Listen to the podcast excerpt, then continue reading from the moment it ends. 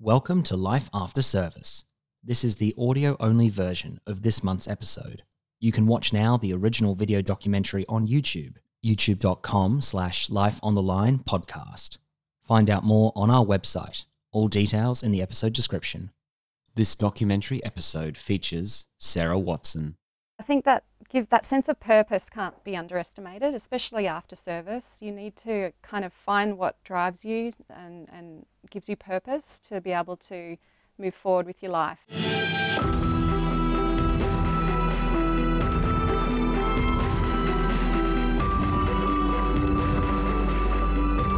around the country, Australians sign up and put their lives on the line to do their part to protect the nation and its interests. But when the day comes to hang up their uniform for the last time, it's the end of one chapter and the beginning of the next. In this series, we talk to some of our veterans about their life after service.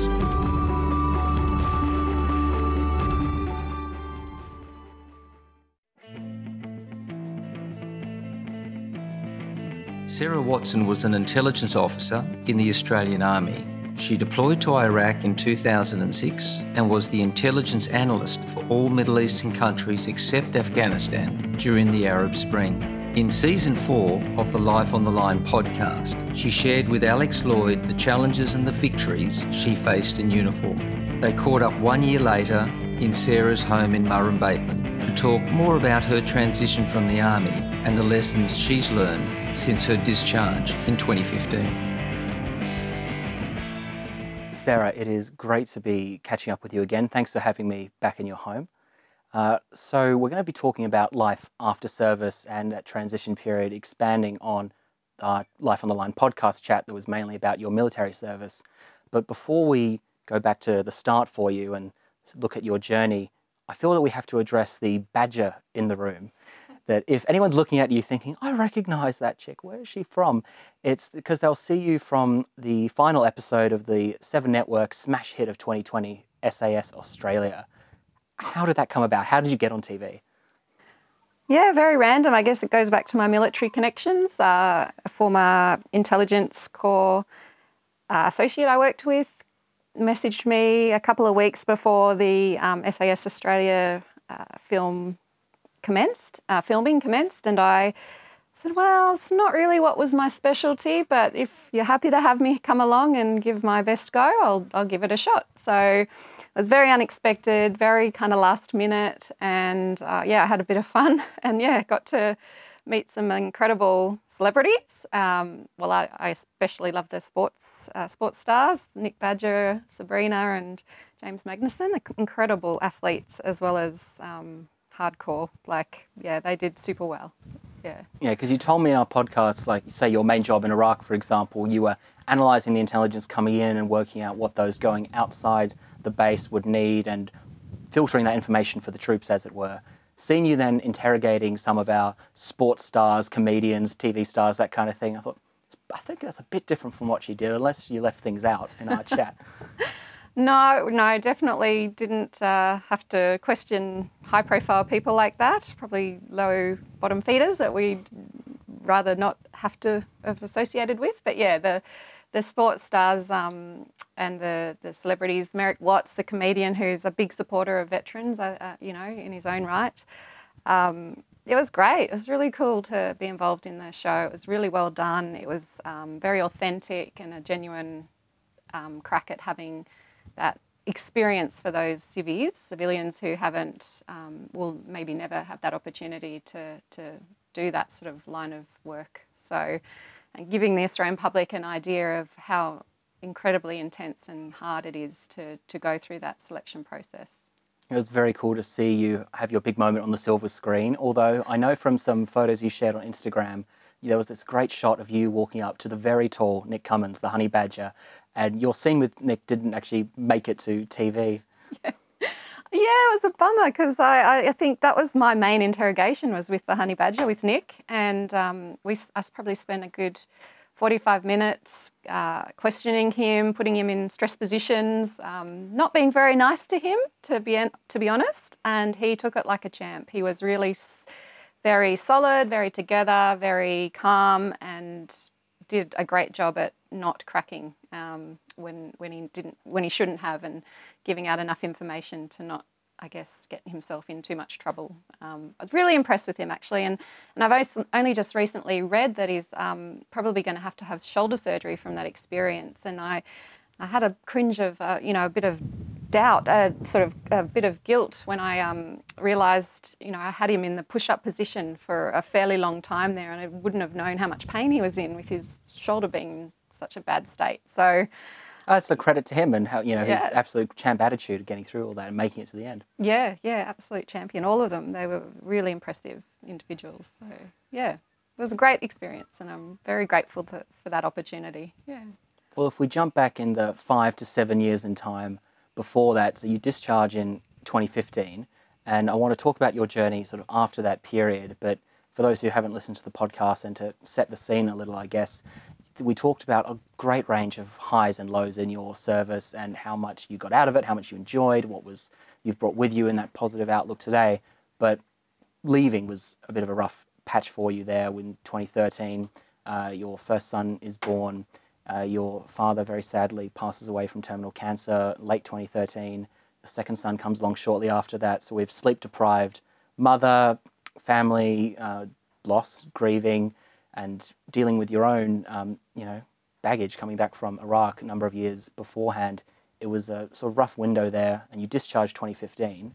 So what I'm interested to know is you've had this structure your whole life in your army career. You've always sort of known next deployment this or what you're training towards or progression or goals, opportunities, when you're out there in the civilian world finally after a long career there, how do you reset yourself and go, okay, I'm going to do this, or I'm going to give myself purpose with this? How, what's the first sort of step you take to give yourself new direction? Yeah, it's a good question, Alex, and I think it's a question that all military people face, regardless if it's a voluntary discharge or if it's a medical discharge. So it is a, a difficult period um, if you don't have a clear idea of where you're heading. So for me, um, because I did have very young children and my um, partner at the time was still serving, I was, I guess, um, I, I, kind of had to just go into this mum mode and sort of really quickly forget my military time. It, it really kind of um, didn't have that period of, of, of what I thought might be a normal transition of, you know, having a farewell, never got a farewell, never sort of um, it was almost shrouded in a bit of shame because it wasn't the way I'd planned on leaving the military. Um, and I used, you know, becoming a mum as um, tr- to try and make me feel like I had a purpose. But I felt very lost, to be honest, because I'd joined as an 18 year old. At that point in time, I'd served over half my life in uniform.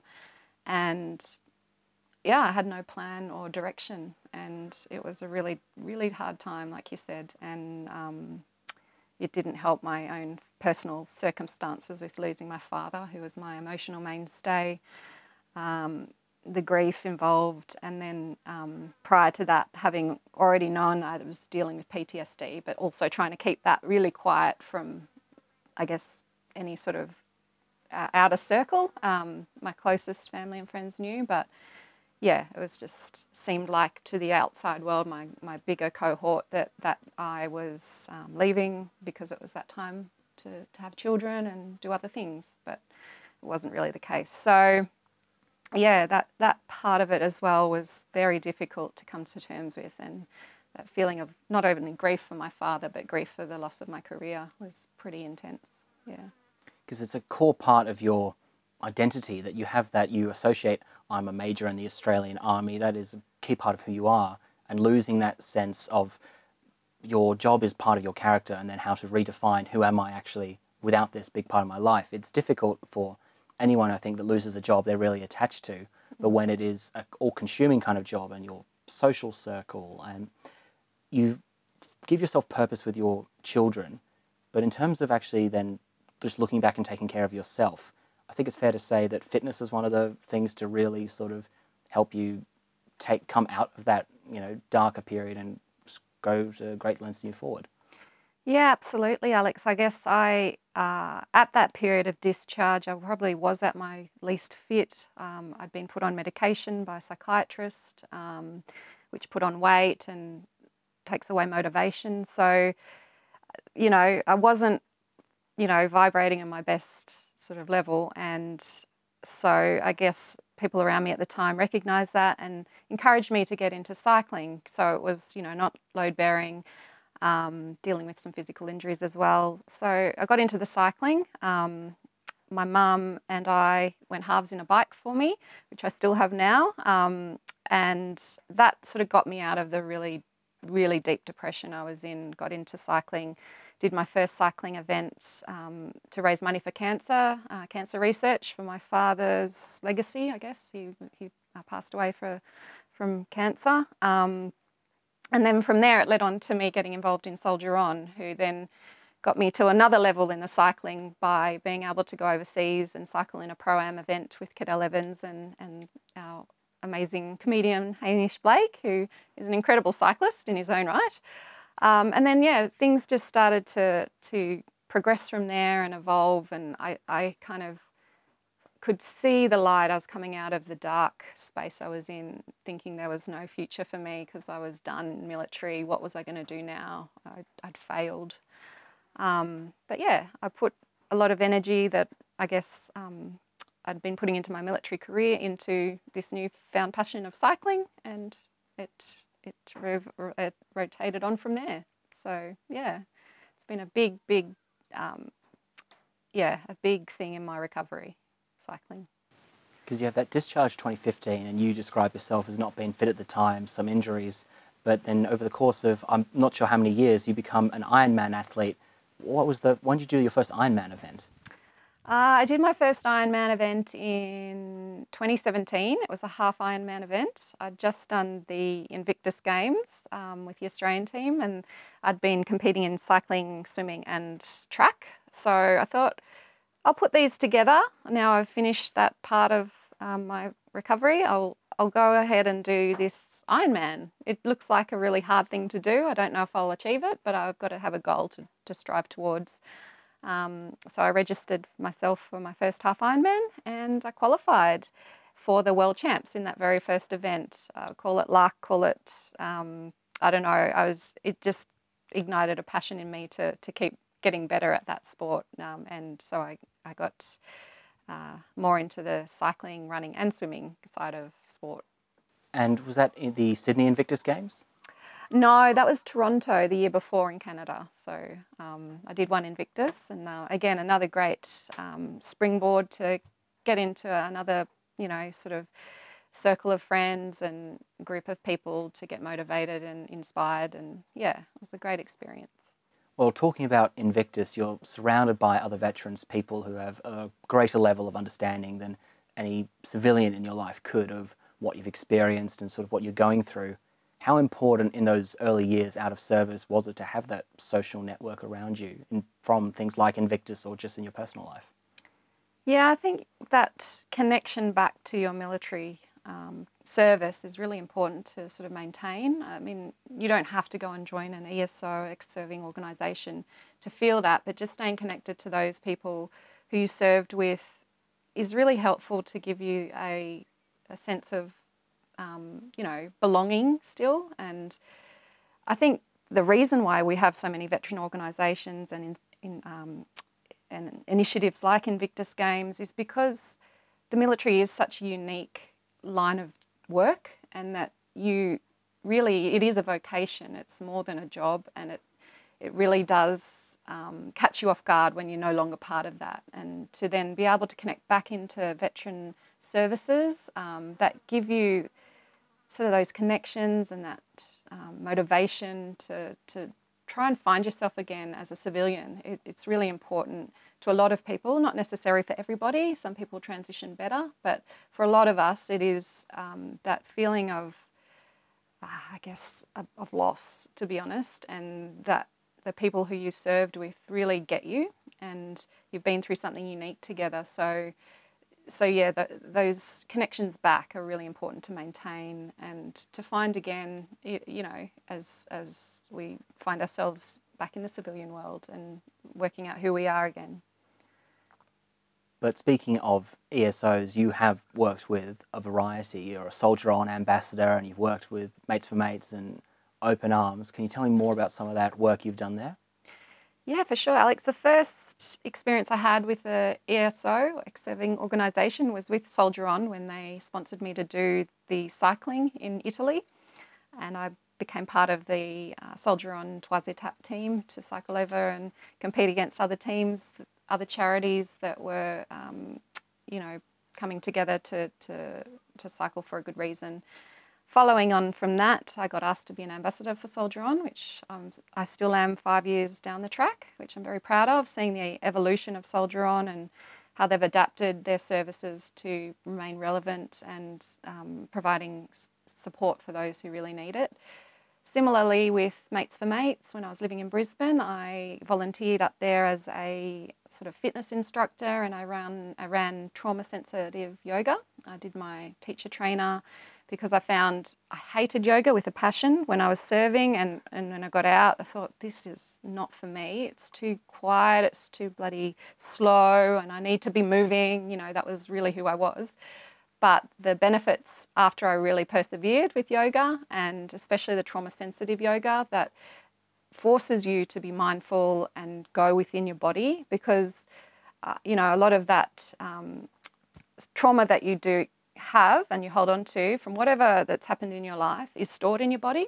And so yoga is a way of processing that through the body mind connection. And um, I found teaching yoga to veterans, um, I was teaching Vietnam veterans who had lost limbs, um, all the way through to contemporary veterans who had just returned from Afghanistan, who were there for all their own reasons. And that just that good energy and connection in the room was something special. So that's what I did with Mates for Mates, and I missed that a bit. Um, then, um, having moved overseas and then coming back to Australia, more recently I've been involved in the uh, local sub branch of my RSL in Yass, and um, I've been doing some things with them to try and help the veterans in my community to feel more connected. I ran a Veterans Health Week activity um, with the other members to get more people involved, and we got some more members sign up in the community who had no idea that there were a bunch of veterans who got together regularly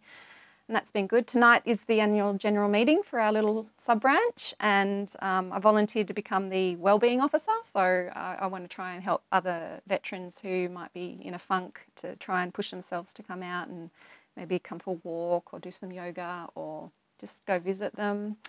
Um, in fact, we've got a 99 year old World War II veteran in our sub branch Wow. who's coming tonight to the gen- annual general meeting. Um, so I'm super excited to see him. He's been a bit isolated with the COVID in the last 12 months. Um, so I know I've heard he's really excited to get out into the Soldiers Club tonight for the meeting. And his 100th birthday is coming up in two months. So we're organising a function for him to be celebrated and That's hopefully get his letter from the Queen. And yeah, it's, it's, you know, it's that real, I feel proud to know him. You know, he served in World War II. We don't have many of our, our older veterans No. around anymore. And we really have to celebrate these men and women who, who did our country so, so much service and um, honour. Yeah. I think you've discovered there sort of this the multi layers of ingredients needed to really foster well-being within oneself, especially whether they're bouncing back from leaving something so uh, a vocation, as you said, like the military or trauma, that you're looking after your body in the fitness sense. You're looking after your mind through mindfulness, meditation, practicing that yoga, and looking deeper within the self. You're working on your social connections as well. The friends, both in the veteran circle, looking after other people, and having a sense of fulfillment. And I think that social layer is just something that translates across all aspects of life, whether it's family and friendships and romantic relationships. Exactly. And I think that's an important thing to talk about, Alex, is healthy relationships, and especially not just um, with people around you, but with yourself. And if you're not honouring yourself and looking after yourself, then it's hard to have healthy relationships with those around you. And I've learnt that from experience um, with a, you know, a broken marriage. But, you know, I've learned a lot from that as well, and and I've grown from that. And it's so long as we go back inside ourselves and find those issues that we are harbouring and try and work on those parts of ourselves that make us um, who we are, but also the parts that might be holding us back. So, you know, for a while there, I was very fixated on my condition that I was diagnosed with. You know, it was really hard to move past, well, I'm Sarah, I've got PTSD. But, you know, even though it might be a condition I have to manage my whole life, it's not going to define who I am. And, you know, I was ambitious and I was driven as a young woman before I joined the military, and that's who I want to be again, and that's who I'm starting to find myself back as. So, and it's through service to others, I guess, like you said, like the volunteering with various ESOs that gives me that sense of passion again and duty and purpose um, that that is cultivated during your service life. So I think if people, you know, who are navigating some difficult um, conditions from their service, it's not a life sentence. It's not a. Um, it doesn't mean your life is over. It, it can be such a powerful thing to create growth in yourself and push you on to do even greater things. And that's what I hope to do, even if it's only in my own little community sphere. That's okay. Like that, I don't need to go out and change the world. I just have to do the best I can as who I am um, in my community and with my family and my relationships. You don't have to think too big picture, just Sarah's world right now and those around you are all that matters. But you strike me as a very ambitious, purpose driven person, whether it's getting yourself to the stage of competing as an Ironman athlete or Invictus, the fact your two gorgeous sons starting today, their first day of year four and year two, respectively, and all the mentorship and coaching and from a fitness level to a more holistic level you're doing with those in the communities. Um, and volunteering again as a wellbeing officer tonight. I think it's a really inspiring the amount of energy you have to give to other people. Yeah, yeah, I, I think that gives energy creates energy. That's been probably my my sort of mo since uh, even as a young girl. I, I was very energetic into sports, but also wanting to um, serve others through you know scouts or whatever and into the community and and I think yeah I think that give that sense of purpose can't be underestimated, especially after service. You need to kind of find what drives you and and gives you purpose to be able to move forward with your life. And um, yeah, I think I, I'm really lucky that I've sort of come full circle back to where I grew up here. This is my home from when I was a kid, and it reminds me how that before I joined the army, you know, I used to run up and down those hills to try and get fit to join the army. You know, I, I wanted to be the best version of myself I could, and I think coming back here and raising my boys back in this environment reminds me who I am and and what life's about and yeah and what we can do in in helping others and serving others. I think your drive to serve others is very admirable and it extends just beyond say the veteran community. I now know you're moved on from that in a professional sphere and are now in a role that's actually giving you a wider perspective and allowing you to shall I say not move on from your army life but go actually there's also I can have two spheres here and I can be more than just in this bubble, but you've extended that reach. Can you tell me more about your current role? Yeah, I was really lucky to start a new job um, about four or five months ago in Yass. Um, we have an amazing um, company called Strategic Development Group who do, do, a lot of work in the international development, community engagement um, space. And uh, my first project that I, a couple of projects I've been working on are you know, something really close to my own heart anyway from my own experiences in my life, and that of being um, promoting gender equality in the Pacific, um, where there's a lot of gender based violence and, um, you know, opportunities for women are very much on the back burner. So yeah, I'm, I'm involved in the um, the project to increase access to gender equality in the, across the whole Pacific, which is super um, motivating. I get to speak with amazing Pacific women um, pretty much on a daily basis and seeing how they do things to, to promote um, women and girls as well as, you know, get men and boys on their side to, to improve the situation for everybody across the, the country and the Pacific. Um, other projects like working on a veteran wellbeing centre in Canberra because it's an area that is um, lacking, I think, and So we're working with a property developer in Canberra to try and get that off the ground as a project to in, ensure that there are the services in the one spot for veterans to come and access health, um, mental health, physical health, and um, social connection opportunities. So yeah, I feel really lucky. I've landed there. I get to pursue my passion of supporting veterans, but also see on a, a bigger scale how um, incredible, um, you know, Australian influence in our region can be, like, you know, how we can improve that. I get to work with uh, experts in their field, modern slavery experts, climate change experts, and gender and disability inclusion experts. And, like, you know, I've learned so much in my few months there from them who, you know, haven't got a military background whatsoever. And um, it just opens my eyes to a whole new world of what we can do to keep serving and contributing to the world for the better.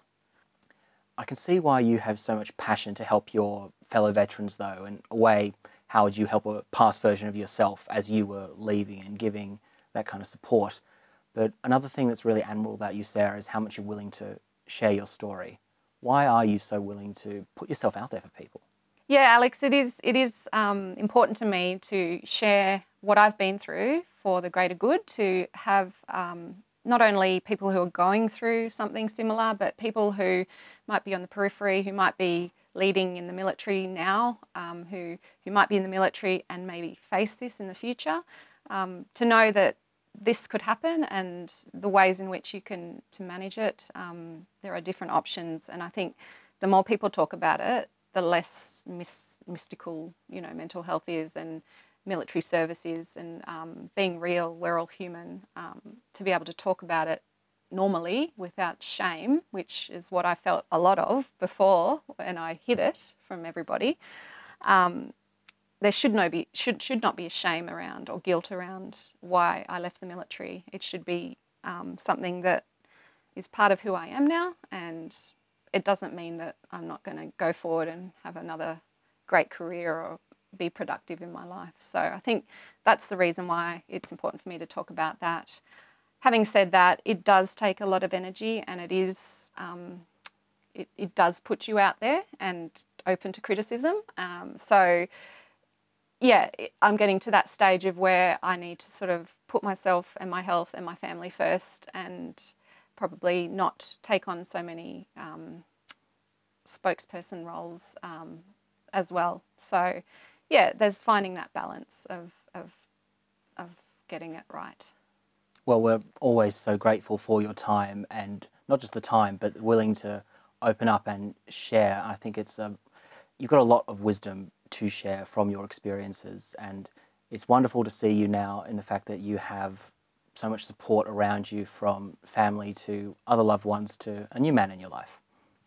Yeah, yeah. Look, I I am really lucky to um, have such really good supportive friends, but also have found a really healthy relationship with um, my new partner who himself a veteran um, who has just completed an honours degree in psychology so maybe that helps my mentality. Um, but you know jokes aside he is very um, supportive of all the things i do and i think if you've got an ally who supports what you do in life then you know life's a good journey you know you want to be on the same singing off the same sheet of music and having that mutual support and respect, I think, is really important to have a healthy relationship. And so, yeah, um, I'm looking forward to what the future holds and moving forward and, and taking what I've learnt from so far in my life to, to go on and do other things and do good things, hopefully, in the world. Well, talking of learning from your life so far, if you look back across your journey over the last five, six years, what would you say is one thing from transitioning from that military life to life after service, one thing that you did right and would recommend, yep, this really worked for me, might be something conceptual or specific, and something you look back and gone, I wish I had known better or done something differently? Yeah, I think I'll start with the what I feel like I was a good thing to do post uh, discharge was to take that leap of faith and, and get involved with an ESO um, who got me into sport, um, got me into the cycling, And I haven't looked back from that sort of physical sport journey. Um, that's really given me something uh, I, I, kind of like about myself that, that achieving things in the sporting realm. You know, I've, I've cycled over 35,000 kilometres since I got my bike in 20, when I discharged from the military. And, you know, that, That's amazing. I, I just, I feel like, wow, like I would love to be able to cycle the distance around the world one day. So, so yeah, just having those little goals, um, getting that social connection with other people like-minded was one thing I did. I think I, I'd really recommend for people, but also glad I did myself. The other thing is uh, maybe that I could have done better um, was that I didn't really understand the the um, DVA, the Veterans Affairs claims process, and I'm still going through that myself several years later, later down the track um, because um, it has been a difficult thing for me to do. Um, I think, again, going back to the shame associated with having to leave not on my terms, the the recognition now that as I get older, I'm going to need that health support. I'm going to need um, access to um, those things that DVA can provide. Um, but getting a good advocate uh, who understands DVA processes would be something I would have recommended to myself, you know, in hindsight, um, to be able to get that nailed down pretty soon after discharge because I'm still going through it now. Well, one thing that gave you a lot of purpose after your discharge was the fact you had George and David to look after your two young sons. As they get older, like I said earlier, year four and year two, they're starting today. How are you going to explain, I guess, some of your background to them in the military service and what it meant for you, what you learned from it, and how it's shaped who you are as a person today? Yeah, good question, Alex. I guess my sons are kind of um, like any young boys, are very much into um, guns and like games that involve shooting. And there's some um, Nerf water guns down the back there, down the veranda. Twenty. Um, yeah, so I guess conveying about real time war versus you know what you see in the movies, what you see on you know internet, Fortnite. I don't know whatever the games that they're playing. Um, the, the cost of war is much higher than just the glory of it. Um, and to me, educating them about you know, what war is about, what the military service is about, um, is going to be a thing that I'm going to have to direct my energy to because I want them to really understand not only our um, amazing Anzac heritage, that, you know, our, I, I've got three grandparents who served in the military who I will want to talk to them about one day. Um, their father is serving in the military, their uncle served in the military, I served. Um, so there is that deep military connection they're going to have. Um, and, you know, I can probably see one of, at least one of my sons joining the military just because of the passion he has for wanting to know more about the military and the army and what roles there are. So, yeah, it, it's something I'll have to really consider how I approach it. Um, I'll be very honest with them and tell them about what happened with me and my service uh, in you know in due course when they can understand.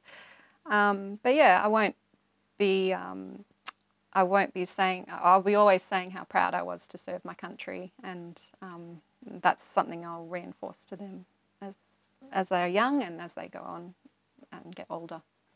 Well, Sarah, I think you're a really inspiring role model because you're not just all the positives. You had some hardship, and you've come out on the other side. I think stronger. You've achieved a lot. You are very driven and you're an inspiration to many people. So thank you for your selflessness in sharing your story, your service to others, and for catching up with me again today.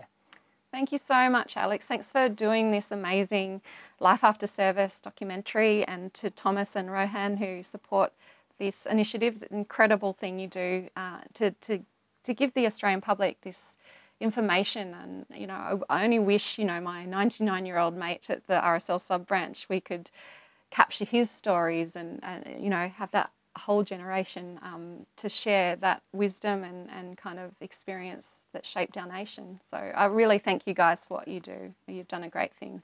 Well, thank you. And you said earlier that it was part of your formative fitness years running up and down those hills. I think uh, Rohan and I at least have to hit the hit the dirt while Thomas chases us with the camera. So if you're willing to show us the ropes Absolutely. run some COVID kilos off, we'll get to it. I'm up for that. Thanks, guys. Thank you.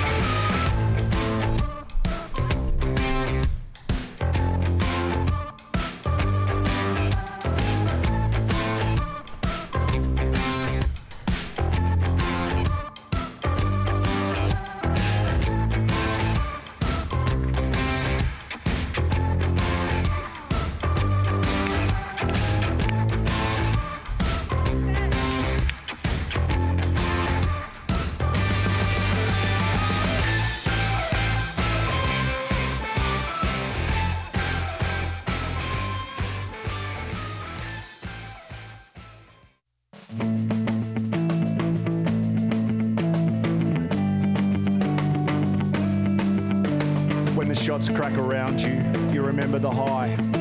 But it wasn't excitement, it was just terrifying. The steel tore through clothing, mud walls, trees, and flesh as I emptied my mag towards nothing at best. And as I crawled forward and I looked through my sights, I turned and saw Rowdy give a wink and a smile. He shouted with me as he sprung to his feet with his gun up and firing